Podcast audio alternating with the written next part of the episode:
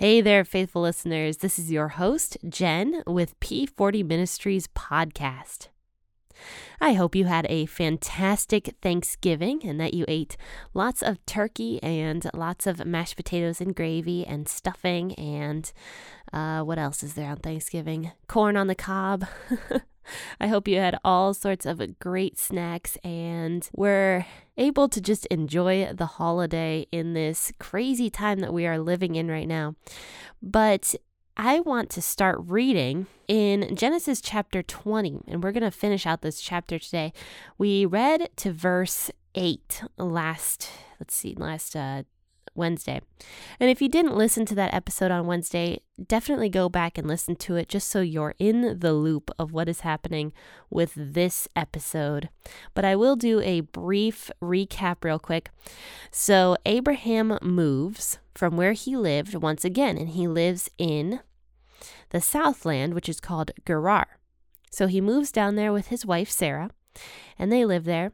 And because of Abraham's fear of the people, he once again, because this is the second time he does this, that, that it's recorded in scripture, he once again tells the people that Sarah, his wife, is actually his sister. So he tells the people that Sarah is his sister because he doesn't want to be killed because of his wife. Because even though she was old, she was still very beautiful. And plus, because of the promise that God had made to her, it's likely that she had begun some sort of a rejuvenation process in a sense and is able to bear children again, potentially. So, because Abraham tells people that Sarah, his wife, is his sister, the king takes her and this would have been both a peace treaty. This king Abimelech would have been doing a peace treaty with Abraham, taking Sarah to live as one of his concubines, saying, you know, your old sister is going to be one of my concubines and she is going to live with me and she's going to be taken care of and all this sort of stuff.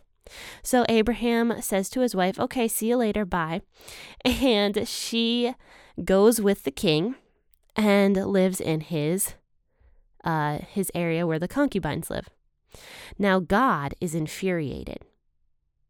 And he comes to Abimelech, the king, in a dream and he says, You are dead because of what you have done. And Abimelech was like, I didn't know. I didn't know that she was not his sister. I didn't know that she was actually his wife. I had no clue. Please don't do this to me. And God basically says, Okay, I understand that but restore her to her husband. Otherwise, you are dead, and not just you, but everybody who lives in your household. So now let's start on verse number 9 and read down to verse 18. Then Abimelech called Abraham and said to him, What have you done to us? How have I sinned against you that you have brought on me and my kingdom this great sin? You have done deeds to me that ought not to be done. Abimelech said to Abraham, What did you see? That you have done this thing? Abraham said, Because I thought, surely the fear of God is not in this place. They will kill me for my wife's sake. Besides, she is indeed my sister, the daughter of my father, but not the daughter of my mother. And she became my wife. When God caused me to wander from my father's house, I said to her, This is your kindness which you shall show to me. Everywhere that we go, say of me, He is my brother. Abimelech took sheep and cattle, male servants and female servants, and gave them to Abraham, and restored Sarah, his wife, to him. Abimelech said, Behold, my land is before you, dwell where it pleases you. To Sarah he said, Behold, I have given your brother a thousand pieces of silver. Behold, it is for you a covering of the eyes to all who are with you. In front of all you are vindicated. Abraham prayed to God. So God healed Abimelech, his wife, and his female servants, and they bore children. For Yahweh had closed up tight all the wombs of the house of Abimelech because of Sarah, Abraham's wife. So after God comes to Abimelech in this dream, he wakes up early and he goes and tells his servants everything that had happened. And his servants were terrified, it says in verse 8. So Abimelech ends up calling Abraham and he says, What have you done?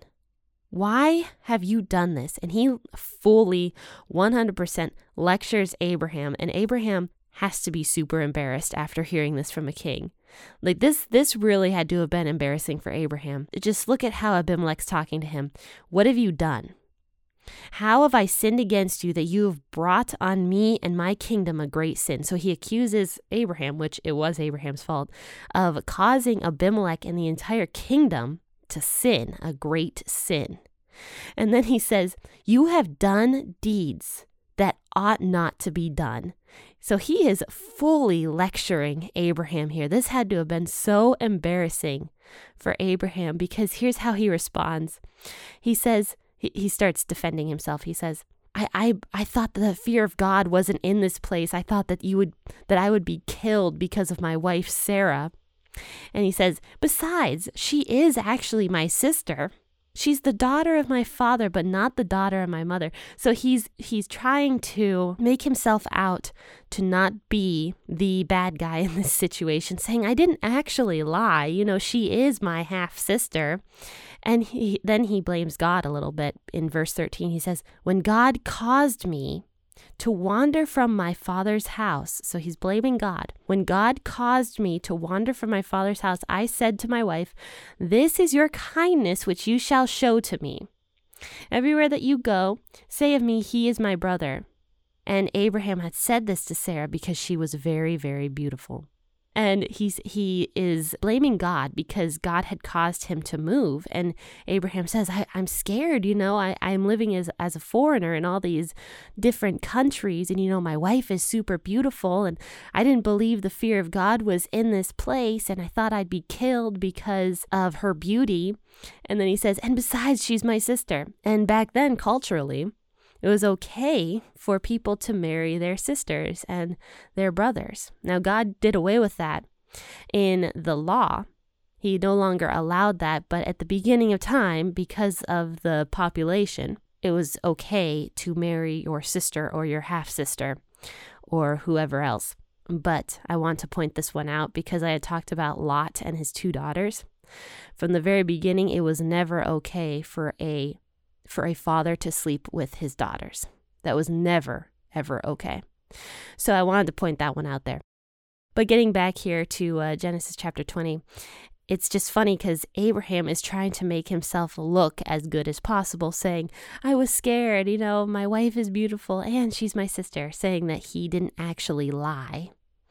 And also, he, Abraham did kind of blame God here. Now, God, even though he shows Abimelech anger for what Abimelech did, he did not show that kind of anger towards Abraham in this situation. And I believe that's because God really has, later on, he really has some very hard things for Abraham to do. Abimelech, it was just return the wife and you won't die. But Abraham, if you continue to listen and and read about Abraham's story, you will see that God has some very, very tough things for Abraham to do later on. So I don't believe that this fully goes unpunished on Abraham's account. And many people do. Many people believe that this goes completely unpunished for Abraham. But I truly don't believe it does. I think God sticks up for Sarah greatly. And I think that he has some plans for Abraham in the future as well. So Abimelech in verse 14 takes all this cattle and this sheep and these male and female servants and he gives them to Abraham. And then he restores Sarah, his wife, to him. Now, God didn't say that Abimelech had to do all this stuff and give away all this money and these servants and these cattle and um, sheep and everything. He just said, Give Sarah back to Abraham. But Abimelech is probably so terrified from this dream that he goes above and beyond and gives Abraham all this stuff along with Sarah. But God never said that Abimelech had to do that. That's something Abimelech just decided to do. And so Abimelech gives all this stuff to Abraham, and I find this hilarious here. He says to Sarah in verse 16, Behold, I have given your brother a thousand pieces of silver. Just imagine the snark that Abimelech is saying to Sarah. Here's your brother's a thousand pieces of silver for you. Like I can just imagine how snarky Abimelech was at this point. So he says to Sarah, Behold, I have given your brother a thousand pieces of silver. You are now vindicated before everybody who is standing here. So he pays Abraham for Sarah, for the wrong done to Sarah. And Sarah is restored to Abraham. And this, seriously, this had to have been so embarrassing for Abraham. And then to Abraham, he says in verse 15, My land is before you. Go and live where you want. So Abimelech doesn't kick out Abraham like the Egyptian king did in chapter 12, but he says to Abraham, Look, you can just live wherever you want. Just, I can imagine Abimelech was like, Just don't mess with me anymore. So Abraham then prays to God, and God heals Abimelech, Abimelech's wife, and his female servants, and they were able to now bear children. And it says in verse 18 that Yahweh had closed up tight all the wombs of the house of Abimelech because of Sarah, Abraham's wife. And I don't believe that was just a punishment towards Abimelech's house. I believe that was also a safety precaution in a sense because Sarah was not to have Abimelech's son. She was to have Abraham's son.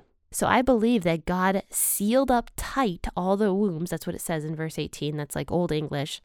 But he had closed up tight all the wombs because Sarah was there. Sarah was not supposed to have any children with anybody other than Abraham because otherwise Jesus' line would be disputed to this day. Was Jesus from Abimelech's line or was he from Abraham's line? No, God could not do that.